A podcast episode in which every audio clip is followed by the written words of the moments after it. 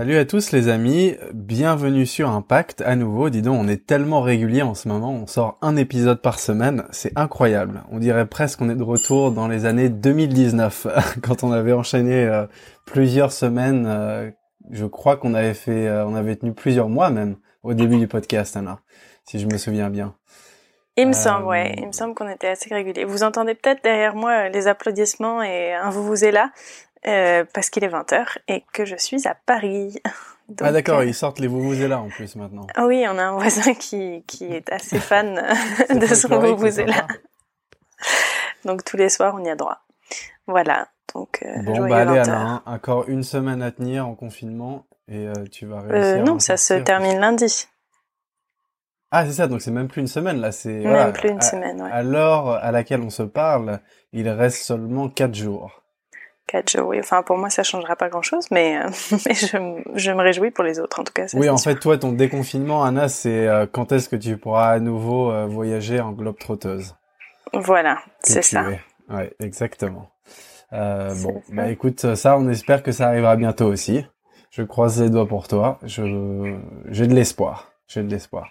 Là, on a quand même pas mal de pays qui commencent à se déconfiner.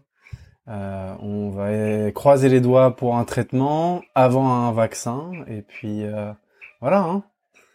Voilà. C'était positif. En effet, en effet. Ouais.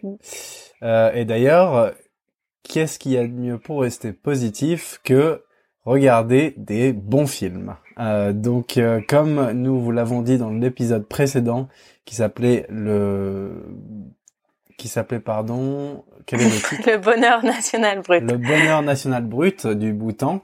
Euh, eh bien, on vous avait proposé un petit challenge. C'est un nouveau format qu'on avait envie de lancer sur Impact en ce moment, surtout dans cette période de confinement.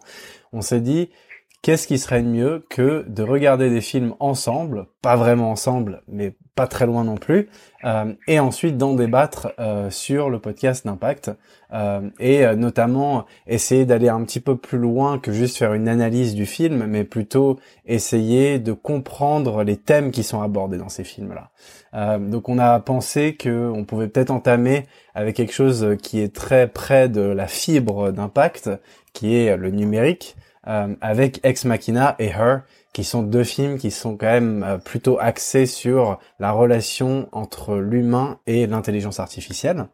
Donc euh, j'espère que, chers auditeurs et auditrices, vous avez fait votre devoir et que vous avez regardé ces deux films. Si vous ne l'avez pas fait, c'est pas grave parce que un des deux autres n'a pas vu euh, ces films récemment. Nous ne révélerons pas, qui. Hein On ne révélera pas qui, mais quelqu'un n'a pas fait ses devoirs, ses euh, et il est l'un des deux hôtes de ce podcast. Euh, néanmoins, cet hôte a vu les films quand même plusieurs fois, euh, donc il s'en souvient très bien. Euh, et il a quand même regardé quelques récapitulatifs sur YouTube, etc.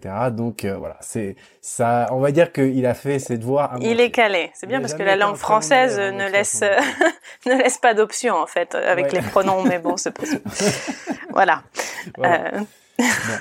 Euh, donc, euh, auquel cas vous n'auriez pas deviné, hein, c'est Anna qui n'a pas fait ses devoirs. Donc, euh, continuons ensemble, Anna, euh, et euh, peut-être aborderons-nous d'abord les résumés de ces deux films pour les gens qui n'ont pas fait leurs devoirs, justement pour leur rafraîchir un peu la mémoire sur ces deux films qui sont quand même assez iconiques dans l'univers de l'intelligence artificielle. Bah, je vais commencer. Moi, je vais commencer rapidement avec Her.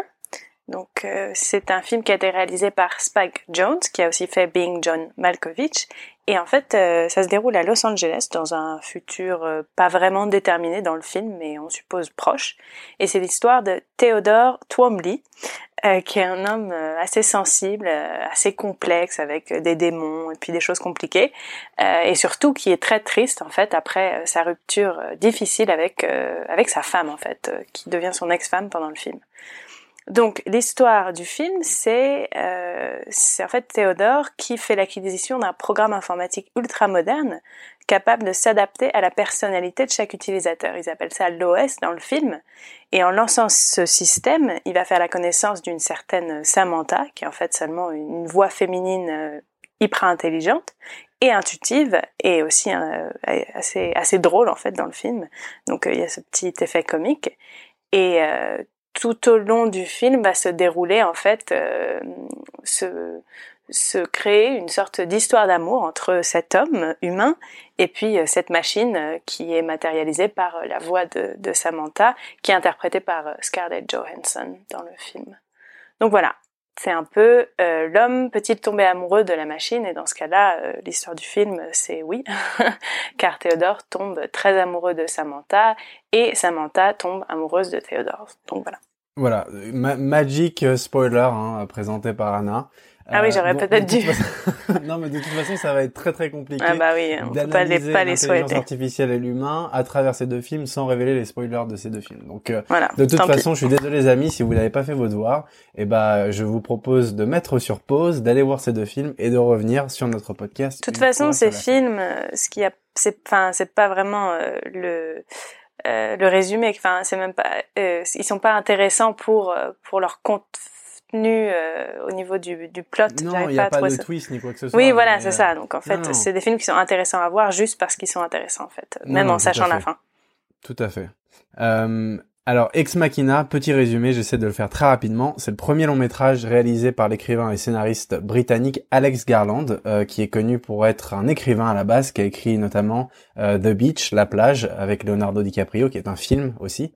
Donc en fait, ce film euh, narre la relation triangulaire entre Nathan, qui est une figure plus ou moins Frankensteinesque, Frankensteinesque pardon, et plutôt futuriste aussi, et celle de Caleb, qui est un jeune virtuose du code informatique, et Dava, qui est une créature algorithmique, donc une intelligence artificielle. Euh, et en fait, la, mission que Caleb reçoit de Nathan, euh, c'est de faire passer le test de Turing à Ava, euh, l'intelligence artificielle. Euh, donc euh, c'est un protocole qui consiste peu ou prou à soumettre une intelligence artificielle au, révélateur de sa conscience euh, d'elle-même, de sa capacité à formuler des affects, aimer, souffrir, de son imitation de la vie humaine en somme. donc je vais pas vous en dire plus maintenant parce qu'on va on va se, se jeter dedans à pieds joints un petit peu plus tard dans le podcast. Mais voilà, là c'est disons un, un petit synopsis de, du propos du film. alors Anna, ce que je propose c'est qu'on entame euh, directement avec euh, Ex Machina, euh, et notamment la relation entre l'homme, la machine et aussi Dieu en fait, puisqu'il y a énormément d'allégories et de métaphores à propos de Dieu dans ce film. en fait, l'intelligence artificielle, c'est quand même l'un des domaines de recherche les plus en verve en ce moment, mais c'est aussi un des domaines de recherche les plus narcissiques. en fait, on a une conception centrale du domaine euh, qui est que la création d'une intelligence euh, euh, semblable à l'homme est à la fois souhaitable et une sorte de réalisation ultime.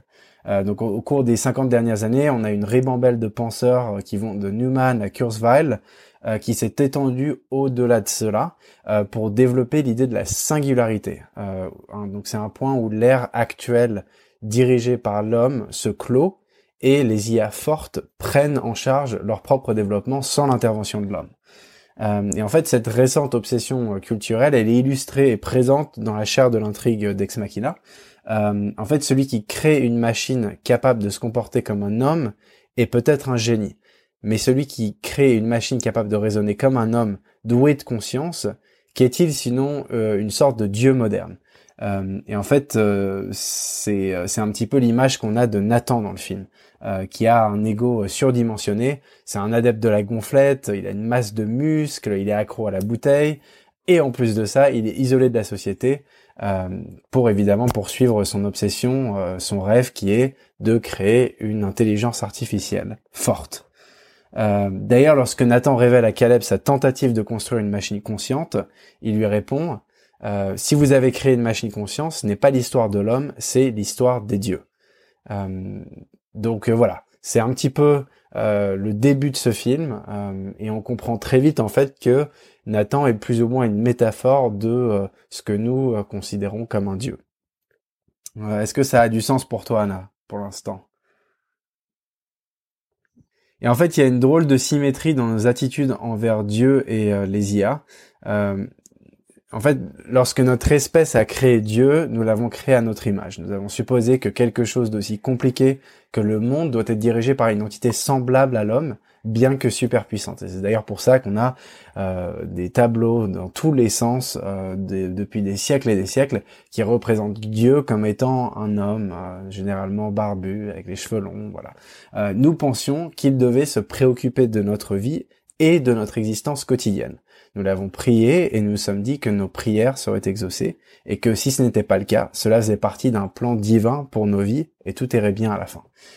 Euh, et en fait, pour toute l'humilité qu'on lui prête, la religion euh, détient un, aspect d'extrême arrogance dans son analyse du monde. En fait, euh, la même arrogance que qu'on retrouve dans cette notion de singularité. L'hypothèse même qu'un humain pourrait créer un dieu est arrogante, tout comme l'hypothèse qu'un tel dieu s'intéressait profondément aux affaires humaines ou serait motivé par des valeurs occidentales telles que le progrès technologique. Alors ça, je trouve que c'est un point qui est très très intéressant.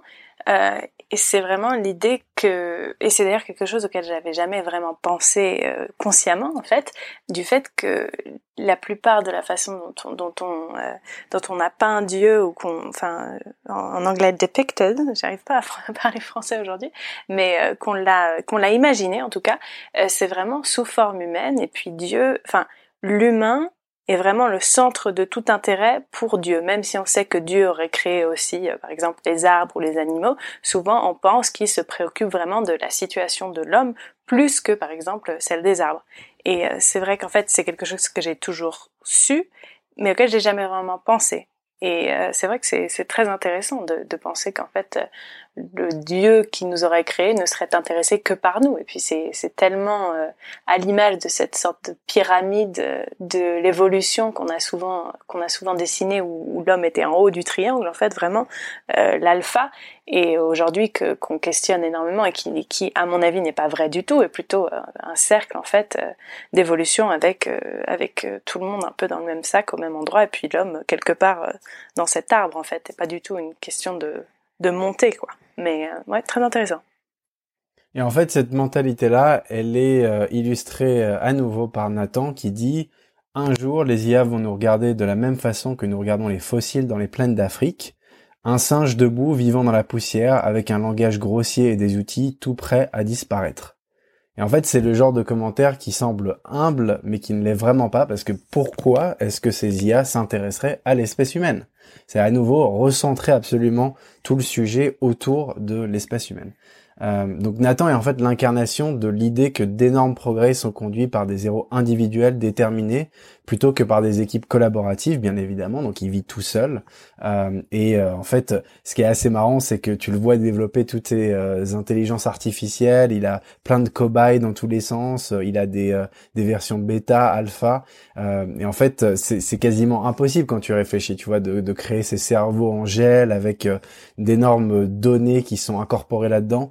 Euh, c'est tout simplement un mec qui a vraiment besoin de stagiaires, quoi. C'est c'est pas normal qu'il puisse développer tout ça tout ça tout seul. Alors je comprends bien que ce soit un film, euh, mais c'est à nouveau hein, vraiment l'idée que Nathan est représenté comme un dieu dans ce film.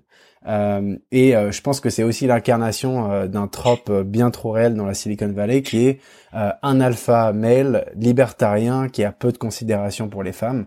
Ces robots d'ailleurs sont toutes des femmes, certaines étant des esclaves, d'autres, il semblerait parfois y ait des références au fait que potentiellement il y en a qui sont des esclaves sexuels aussi. Ah oui, non, c'est pas que des références, c'est clair. Oui, voilà. Oui. Donc, euh, donc voilà, c'est assez intéressant parce qu'en fait, il semblerait que Alex Garland, euh, donc le scénariste et, le réalisateur pardon euh, de ce film, a construit Nathan à l'image de Dieu, donc quelqu'un qui est intelligent et puissant, mais également narcissique et abusif.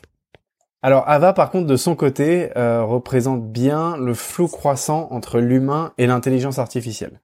Donc elle a un corps robotique, euh, mais qui est extrêmement suggestif, où la transparence des matériaux laisse entrevoir les mécanismes secrets. Euh, et en fait, tout ça, ça invite Caleb, euh, qui, en fait, qui, représente le spectateur. Hein, C'est-à-dire que nous, on voit ce film à travers Caleb. Euh, en fait, elle, nous invite dans la plus grande de, de, des intimités possibles, en fait, euh, avec un cyborg. donc, c'est assez intéressant parce que on comprend l'inconfort de Caleb à mesure qu'il perçoit la machine comme la femme de sang et d'eau qu'elle pourrait être, euh, tant son réalisme est poussé au détail en fait. Euh, donc mine de rien, il se dit qu'il pourrait l'aimer, l'embrasser, que lorsqu'elle se déshabille dans sa chambre, en fait, il la désire contre sa volonté. et bien évidemment, il semble que lorsque Caleb arrive dans la demeure de Nathan, donc dans le jardin d'Éden, à nouveau une métaphore qui, euh, qui est proche de la religion euh, biblique, euh, Nathan s'est déjà fait dépasser par son ambition en fait. Son projet lui a échappé des mains et il en est d'ailleurs conscient. il faut lui louer ça en fait. Il y a une scène où Nathan montre le tableau de Jackson Pollock à Caleb et lui suggère que le peintre n'aurait jamais entamé ses peintures s'il avait du tout planifié à l'avance. Et je pense que ce qu'il implique, c'est que l'artisanat d'une IA forte est plus de l'art que de la science. Euh, il y a d'ailleurs cet échange intéressant entre les deux où Caleb demande à Nathan pourquoi est-ce qu'il a créé Ava et Nathan lui répond l'arrivée d'une intelligence artificielle forte est inévitable depuis des décennies. La variable était quand, pas si. Donc euh, je ne vois pas Ava comme une décision de ma propre personne, mais simplement une évolution. Euh, et Nathan parle de la prochaine étape de cette évolution, que la prochaine version d'Ava marquera le moment de la singularité. cependant, il ne semble pas particulièrement concentré sur cette réalisation. En fait, tout au long du film, il languit dans un état de défaite, comme si la prochaine version était inévitable avec ou sans son intervention.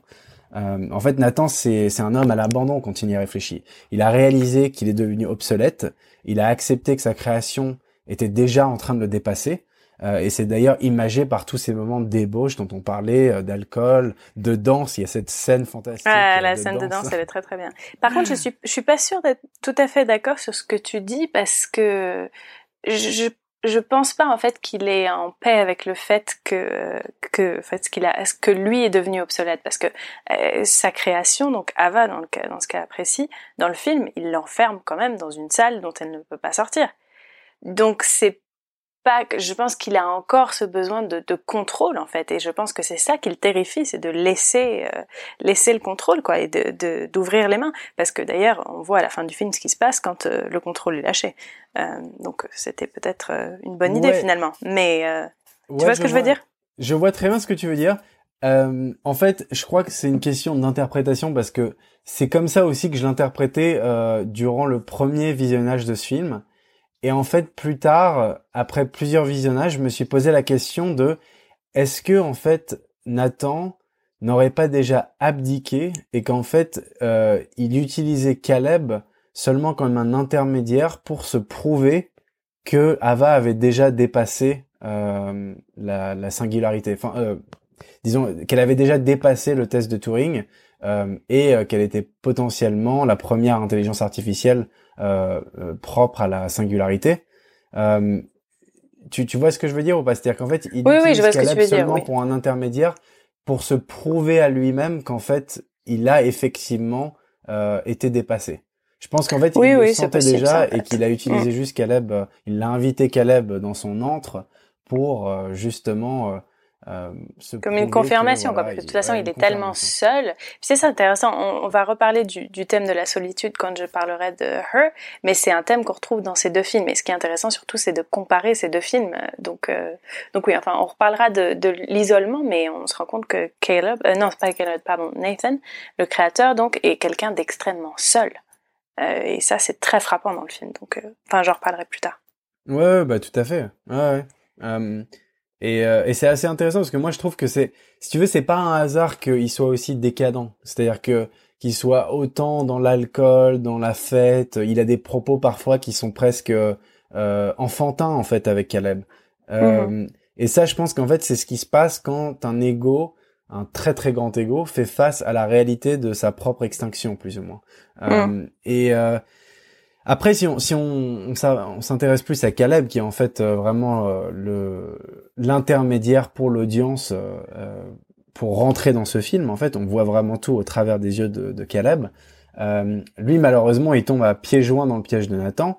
donc, en fait, Caleb, il est plus ou moins séduit par Ava euh, et il finit par la voir comme un être humain et potentiellement même euh, une relation amoureuse. Ce qu'elle n'est évidemment pas à en voir la fin du film où en fait Ava s'échappe du laboratoire en s'assurant que Caleb se retrouve à sa place enfermé seul dans la pièce qu'elle rêvait un jour d'échapper. Euh, Mais ça, fait- c'est intéressant en fait. Ça, c'est très intéressant parce qu'en fait, euh, dans le film, quand il parle du test de Turing et que comme quoi il faut passer ce test, en fait, pour Caleb, ce qui fait que Ava passe ce test, c'est le fait qu'elle tombe amoureuse avec lui. Euh, d'une certaine manière quand même. Enfin, qui pense qu'elle tombe amoureuse avec lui.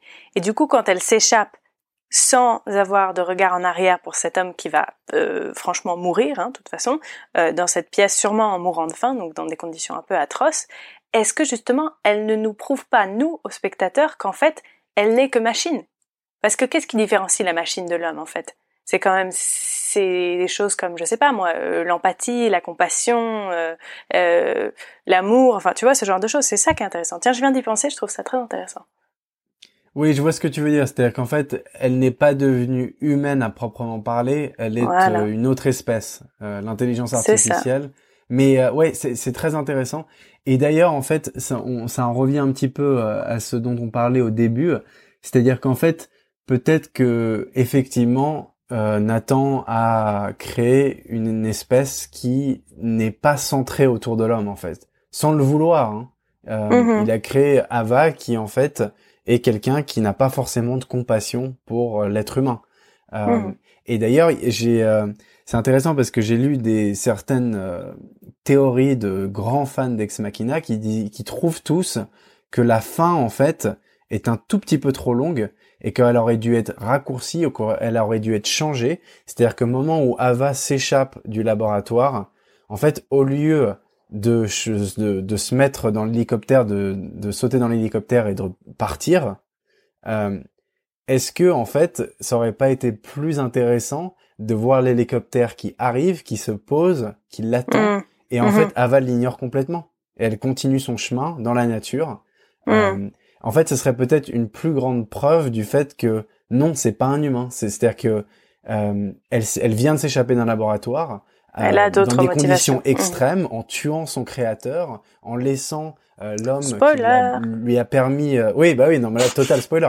Euh, en, en, en- en laissant l'homme qui lui a permis de s'échapper euh, seul dans une cage qui, qui va finir par mourir. Peut-être que, tu vois, la, la réaction humaine de n'importe qui, ce serait de sauter dans l'hélicoptère pour euh, s'enfuir. Mais Mm. en fait, peut-être qu'elle n'aurait pas dû faire ça. Et du, coup, ça aurait prouvé encore plus le fait que euh, son intelligence n'est pas centrée autour de l'humain. Tu vois ce que je veux dire ou pas? Oui, oui, je vois ce que tu veux dire. Ouais. C'est intéressant. Euh, voilà. En fait, en attendant quand même, lorsqu'elle tue Nathan euh, et fait Caleb prisonnier, elle s'offre la liberté. Euh, et c'est en cette fin que le titre du film, je crois, prend son sens. Euh, combien de temps en fait euh, va, va-t-il lui falloir pour créer d'autres IA, de devenir elle-même un dieu, d'où Deus ex machina, Mhm. dieu de la machine. Mhm. Et Caleb, dans tout ça, en fait, c'est vraiment le personnage parfaitement humain du film, car un bon humain est toujours facilement trompé par les mirages, comme on le sait bien.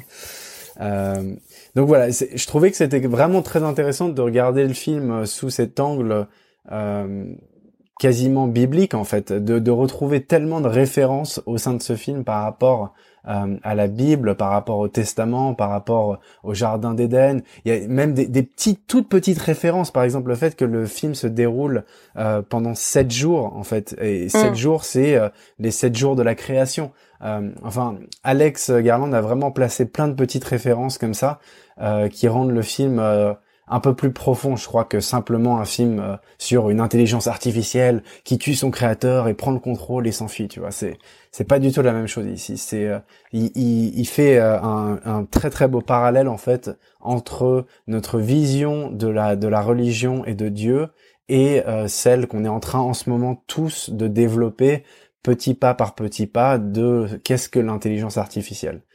Euh, donc voilà, je, pour moi c'est un des, des meilleurs films qui traite de ce sujet-là. Je sais pas ce que t'en penses toi, Anna, mais Si, si, c'est un très bon film. Et puis même visuellement, c'est un film qui est aussi très très beau. Euh, on sent que c'est un directeur artistique qui l'a fait. Euh, C'était le travail de Garland aussi.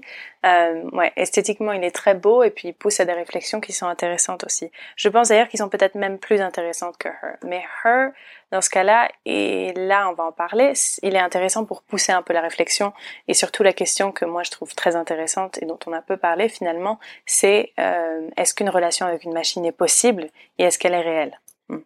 qu'est-ce qu'est le réel, quoi?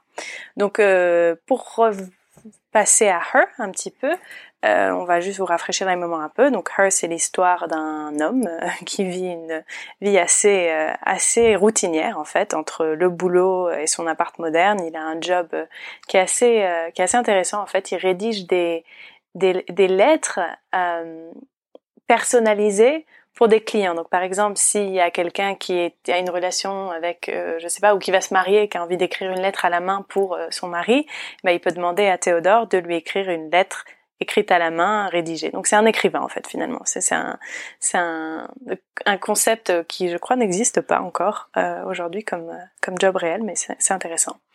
Euh, donc bref, en fait. c'est un peu un ghostwriter, je crois qu'on dit comme ça. Voilà, c'est ça. C'est un ghostwriter, mais pour euh, l'être personnel, quoi. Très, très, très intéressant. Donc, euh, donc voilà. Bon, là où l'histoire devient intéressante, parce que bon, l'histoire d'un mec euh, à Los Angeles euh, seul, c'est pas très intéressant, euh, à mon avis, mais c'est quand il décide d'acheter ce nouveau système d'exploitation. Donc les commandes, elles sont toujours vocales, comme nous par exemple on a Siri, mais ce qui le rend très particulier, ce système, c'est son hyper intelligence, et c'est surtout le fait que ça soit une vraie, après je sais pas, qu'est-ce qui est vrai, qu'est-ce qui est pas, enfin bref, une intelligence artificielle, vraiment. Et donc, l'ordinateur, comme on disait tout à l'heure, se matérialise sous forme d'une voix seulement, sans corps, sans rien, juste une voix. Donc, dans ce cas-là, différent de Ava, parce qu'il n'y a pas cette matérialisation du corps, il n'y a pas cet attrait du, corps, et en plus, le corps d'Ava ressemble à celui d'un humain. Mais là, euh, le corps de Samantha, dans ce cas-là, la voix, euh, bah, là on n'a pas, tout simplement. Euh, donc voilà. Donc Théodore choisit une voix féminine et euh, c'est celle de Scarlett Johansson, comme j'avais dit, donc une très belle voix. Et finalement, ben, ils tombent amoureux de cette machine et euh, ils finissent par sortir ensemble, en fait. donc c'est à partir de là que les choses se compliquent un petit peu dans le film quand même, et euh, qu'on peut réellement se poser la question peut-on tomber amoureux d'une machine? Et euh, c'est, je crois que c'est une question qui est posée vraiment, euh, qui est centrale aux deux films en fait.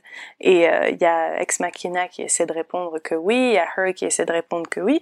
Mais en attendant, j'ai trouvé ça assez intéressant parce que moi je me souviens d'avoir vu le film la première fois et d'avoir été vraiment touchée par cette histoire en fait, réellement. Après, je l'ai vu une deuxième fois là, il y a quelques jours, et d'un coup, j'ai trouvé ça plus grotesque. Et à côté, euh, j'avais j'avais ma mère qui a vraiment détesté le film, qui a trouvé ça absolument pathétique et qui n'avait aucune empathie pour cette histoire d'amour qui, pour elle, n'était pas du tout réelle. Et j'ai trouvé ça intéressant. Euh, Lucas, tu, sais quoi, toi? C'est ça, ça t'avait touché cette histoire ou pas? Ouais, tout à fait. Ouais. Moi, ça m'avait beaucoup touché parce qu'en fait, je crois que euh, c'est intéressant parce que quand on réfléchit aux relations qu'on a euh, entre êtres humains, euh, c'est bizarre, j'ai l'impression de parler comme si on était en 2050 et vivait, euh, entre êtres humains partout. euh, entre êtres humains, en fait, il y a bien évidemment une dimension euh, physique. Hein, euh, on va pas se le cacher, mais il y a aussi une dimension euh, qui est beaucoup plus intellectuelle euh, et euh, qui me paraît euh, très très importante en fait. Et généralement en fait quand on quand on écoute des couples qui ont une, une certaine longévité, la plupart du temps ce qu'on entend c'est quelque chose de très récurrent, c'est que la dimension intellectuelle, la dimension métaphysique euh, prend bien le dessus sur la dimension physique au fil des années. Euh, et notamment même quand on y réfléchit un peu quand même pour on va on va se l'avouer quand on devient plus âgé la dimension physique peut-être prend un tout petit peu moins le pas que la dimension métaphysique. Euh, et en fait je trouve que c'est assez intéressant la question qui est posée dans ce film parce que c'est pour en fait moi je le vois de ce point de vue là c'est-à-dire que est-ce que on peut aimer quelqu'un seulement à travers une dimension, une dimension intellectuelle, euh, métaphysique? Je sais pas exactement quel est le terme approprié pour ça, mais en mhm. tout cas sans la dimension physique. Est-ce que c'est possible ou pas? Oui. Euh, et étant quelqu'un euh, qui vit dans une relation longue distance la plupart du temps, et ça depuis plus de quatre ans maintenant, en fait, je me mhm. suis rendu compte que effectivement la dimension physique est importante, mais en attendant, euh, il y a une dimension euh, métaphysique qui pour moi est quelque chose qui euh, qui me permet de continuer à, à être avec cette personne-là parce qu'en fait la dimension physique c'est bien beau mais il y a un moment où en fait si on ne s'entend pas du point de vue intellectuel euh, il y a un moment où de toute façon la relation coule quoi. C'est c'est pas possible en fait de d'avoir une longévité sans la dimension métaphysique. Et donc en fait c'est une question intéressante parce que c'est vrai que je ne peux pas m'imaginer moi avoir une relation longue distance sans jamais voir cette personne. Mhm. Euh, mais si cette personne était entièrement Mais- désincarnée. Oui, mais cette personne n'est pas une personne, c'est ça aussi. Oui, effectivement, Anna, t'as raison. Euh, c'est pas exactement la même chose puisque cette personne euh, n'est effectivement pas réelle euh, dans le cas de Théodore. Euh, c'est pas exactement la même chose qu'avec une relation longue distance où certes tu ne vois pas la personne pendant plusieurs mois, mais tu t'accroches toujours à l'idéal que tu vas te tu vas te retrouver physiquement avec cette personne au bout d'un moment. Euh, D'ailleurs, moi, dans ma relation longue distance, euh, je suis aussi accroché à l'idéal que un jour, en fait, on habitera ensemble et on vivra ensemble. Alors qu'en fait tout ça, euh, tu peux absolument pas t'y accrocher quand tu es dans la situation de Théodore, qui lui est avec une intelligence artificielle complètement dématérialisée, où il y a peu d'espoir qu'elle euh, se matérialise un jour. Ah bah Alors justement, c'est ça qui est aussi intéressant, c'est qu'en fait, euh, Samantha, à un moment, essaye de matérialiser son corps, en fait. Et euh, il y a un service en ligne, ou je sais pas, en fait. En gros, tu commandes une personne, donc un humain, euh, pour te représenter toi en tant que AI, comme euh, intelligence artificielle. Et euh, donc, cette femme que Théodore ne connaît pas vient et joue le rôle de Samantha. Donc, la femme humaine ne parle pas et c'est Samantha qui lui donne une voix en disant euh, bonjour, euh, comment ça va, Euh, j'espère que tu as bien travaillé aujourd'hui. Enfin, vraiment essa- en essayant de se mettre en situation et justement pour avoir cette, cet aspect de, de physicalité dans leur relation. Sauf que ce qui est intéressant, c'est que Théodore n'est pas du tout pour en fait. Il déteste cette expérience, il trouve ça bizarre parce qu'il connaît pas cette femme, il veut pas embrasser cette femme qu'il connaît pas parce que c'est pas Samantha, parce que Samantha de toute façon elle a pas de, elle a pas de corps. Donc donc voilà, donc en fait ça remet les choses en perspective et on se dit ah oui en effet il est vraiment amoureux d'une machine, il n'est pas amoureux de l'idée de Samantha, c'est il est amoureux d'elle. Ouais, Donc euh, ouais, ouais, tout à fait. Euh, mais c'est d'ailleurs intéressant parce que dans Ex Machina, par exemple, on a cette intelligence artificielle qui euh, repose dans un robot, donc dans une présence physique qui est Ava. Et il semble que Caleb euh, tombe euh, tombe amoureux en fait d'elle aussi. Donc euh, on pourrait se poser la question de est-ce que si une intelligence artificielle pouvait avoir une présence physique, est-ce qu'elle aurait potentiel à euh, être encore euh, euh, encore plus humaine que ce qu'elle est dans dans le film de Her? Je comprends ce que tu essaies de dire en fait. Tu essaies d'expliquer, de ce que j'ai compris, c'est que peut-être justement le fait d'avoir un corps, ça peut rendre la l'amour encore plus propice en fait finalement, peut-être. Bah voilà, potentiellement. Oui. On le voit d'ailleurs Mhm. dans le dernier Blade Runner, donc euh, Blade Runner 2049, il me semble, euh, avec cette intelligence artificielle qui repose dans un corps qui est proche d'un corps humain, quasiment. Donc c'est, on va encore plus loin qu'avec Ava dans Ex Machina, parce que dans Ava, elle a quand même, enfin, on voit tout le mécanisme intérieur du robot. Euh, ça rend la chose très robotique justement, alors que dans Blade Runner, on se retrouve avec une intelligence artificielle placée dans un corps euh, d'un robot qui ressemble à une femme, quoi. Euh, donc, est-ce que à l'avenir, c'est une question intéressante. C'est, euh, on le sait d'ailleurs, euh, je crois qu'il y a certains pays asiatiques, euh, notamment le Japon, où ils commencent à créer euh, ce genre de femmes. Malheureusement, hein, c'est, euh, c'est très très sexiste euh, de, de leur part, mais ils sont en train de créer des espèces de fembots, je crois qu'on les appelle comme ça, où c'est euh, Mhm. voilà des, des femmes euh, qui ont euh, exactement la- les mêmes euh, marques euh, physiques qu'une, euh, pardon, je suis en train de me perdre dans mes mots, mais une intelligence artificielle plus ou moins, alors vraiment très très basique, hein, euh, peut-être même Dans un corps humain. robot, dans Une un réplique d'un corps humain. avec une Mm. es- l'esthétique d'un corps humain. Euh, mais alors c'est marrant que tu dis ça parce que justement c'est un des, une des choses dont je voulais parler. Mais en fait, euh, quand tu dis que c'est sexiste au Japon, pas que en fait, euh, oui en partie de toute façon, euh, le Japon a des euh, a une relation au corps et à la femme et à l'homme qui sont particulières. Mais en fait, il se trouve que c'est pas seulement les hommes qui sont intéressés par ces femmes robotiques, mais il y a aussi des femmes qui sont intéressées par ce concept de pouvoir tomber amoureux ou alors d'avoir un petit ami ou petit ami euh, avec un e qui est une intelligence artificielle parce que Destined to Love, c'est un des jeux d'amour le plus téléchargé au Japon. Et euh, donc il y a quand même 15, 000, 15 millions, c'est ça oui, il y, il y a quand même 15 millions de Japonais qui ont téléchargé cette app. Et en fait, euh, c'est, euh, c'est, je crois qu'il y a cinq chapitres, cinq personnages en fait, et c'est vraiment l'archétype du beau japonais de manga. Il est attentionné, il est délicat, il est très passionné. Et en fait, à travers de ces cinq chapitres, les femmes, les vraies femmes, flirtent avec ces hommes virtuels. Et, euh, et en fait, il y en a certaines qui sont vraiment tombées amoureuses de, de ces personnages. Et, euh, et en fait, c'est c'est vraiment c'est vraiment particulier parce qu'en fait, pour elle, c'est un peu considéré comme un, une sorte de havre de paix ou alors un exutoire euh, des frustrations du quotidien. Et donc, euh, c'est quelqu'un qui est à l'écoute et puis euh, qui peut les chérir virtuellement.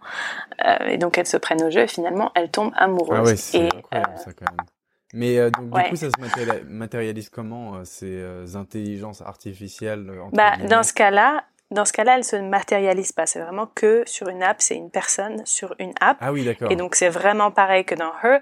Euh, ces femmes-là tombent amoureuses, enfin ont des petits copains qui sont virtuels. C'est quelque chose qui existe. Et euh, pour aller encore plus loin, là dans le cas d'un homme, c'était en novembre 2018, ça avait fait une petite, euh, sa petite vague sur les réseaux sociaux et sur Internet. Mais il se trouve que un homme, c'est un fonctionnaire japonais de 35 ans, euh, qui s'est mariée avec euh, euh, je sais même plus comment elle s'appelle, c'est une sorte de diva numérique avec des yeux énormes et des cheveux bleus euh, qui fait des concerts virtuels. C'est pas une personne, c'est un personnage animé quoi.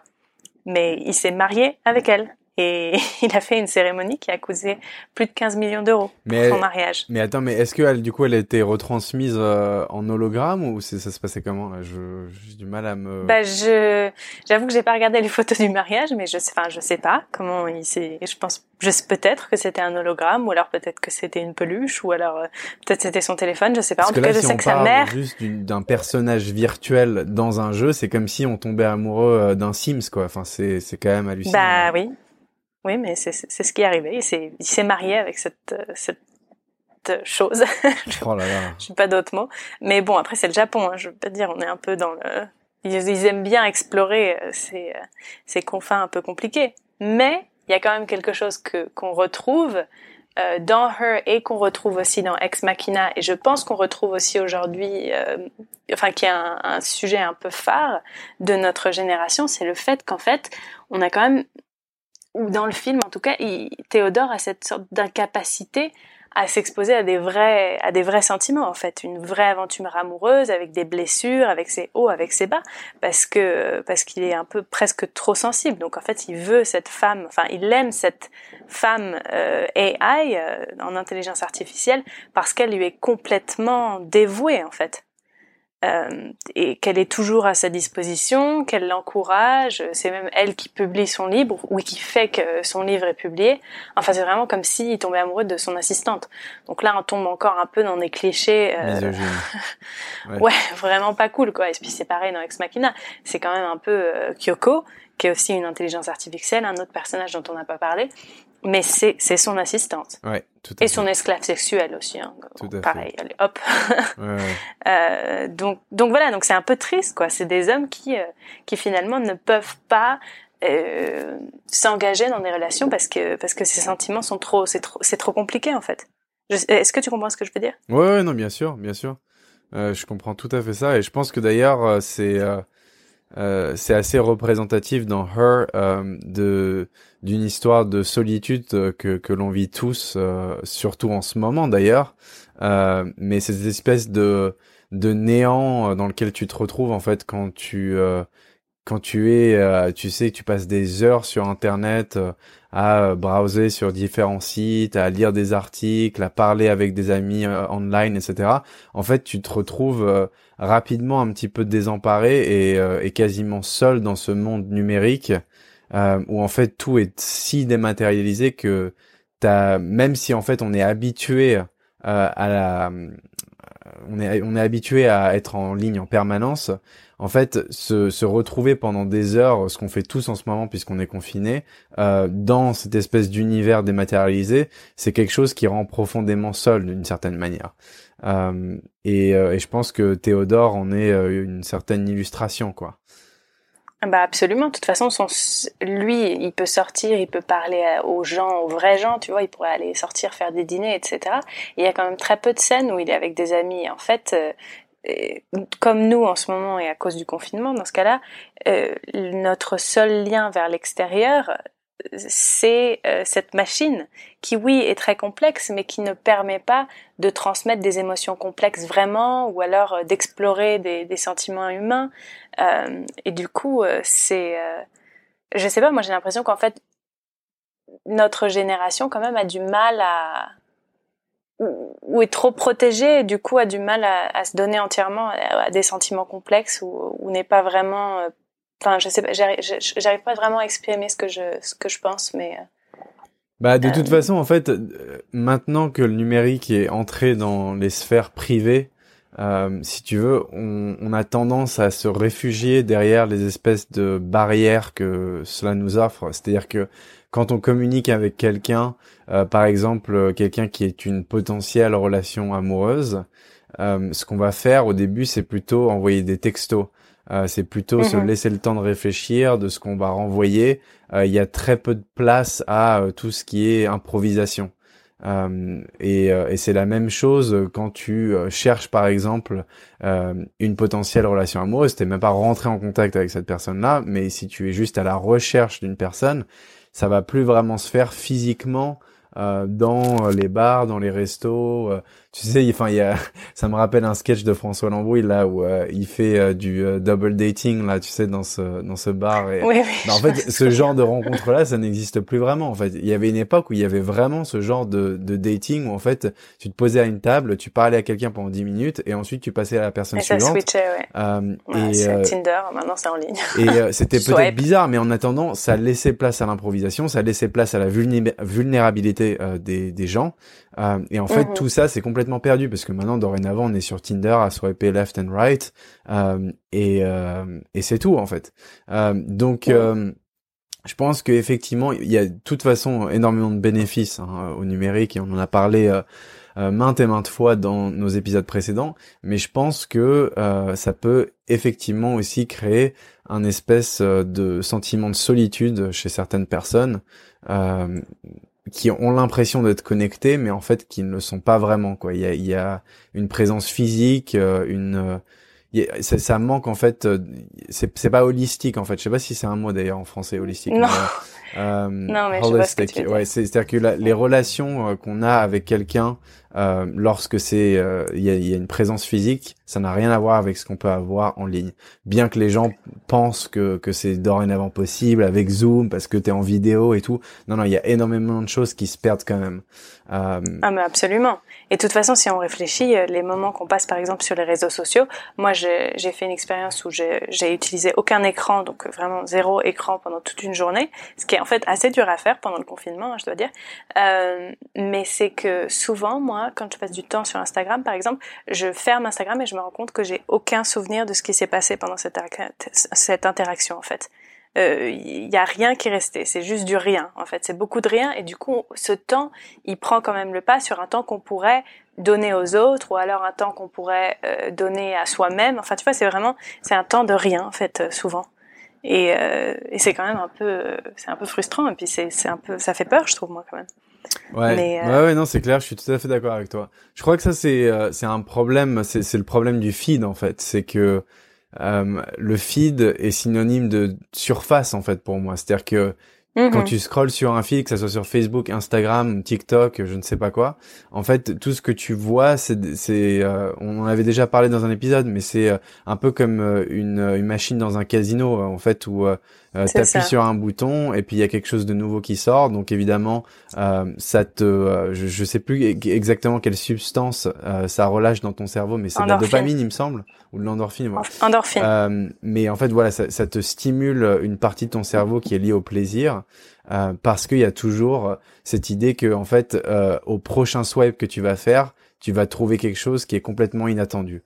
Et ça, c'est quelque chose que tu peux pas avoir, par exemple, avec un livre ou un article ou des choses comme ça, où en fait, tu, vas devoir les lire, tu vas devoir passer du temps dessus pour comprendre, pour euh, écouter, euh, enfin, suivre une histoire.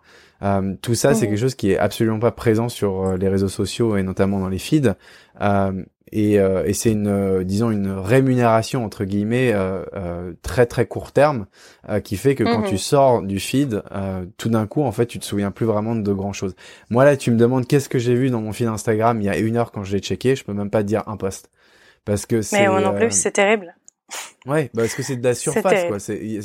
Et c'est ça. Et la surface, c'est la facilité. Bah oui. Pareil que quand on parle de l'intelligence artificielle, c'est encore finalement oui bon les, systèmes sont extrêmement complexes, c'est pas du tout ce que je veux dire, mais je veux dire les interactions qu'ils ont avec ces intelligences artificielles, elles sont dans la facilité parce que ces intelligences artificielles les servent sans leur demander un retour nécessairement émotionnel ou même un retour euh, euh, un vrai retour humain en fait euh, et puis les principales qualités de l'humain quand même j'aimerais les rappeler parce que c'est important euh, à la différence des intelligences artificielles sûrement qu'on verra se développer bientôt c'est euh, l'empathie quand même de pouvoir juger des choses esthétiques de réfléchir et puis enfin tout ça c'est quand même pas vraiment possible encore je pense de l'instiller dans un dans un algorithme. D'ailleurs je crois que c'est impossible. Et donc Ouais, euh, enfin voilà. C'est pour ça d'ailleurs que, les podcasts euh, marchent aussi bien, c'est parce que généralement les sujets sont traités en profondeur. Euh, donc du coup, on en ressort avec un apprentissage de, l'information, des choses qu'on peut partager avec ses amis, ses proches, sa famille. Euh, c'est c'est tout à fait différent de l'expérience que tu as dans un feed.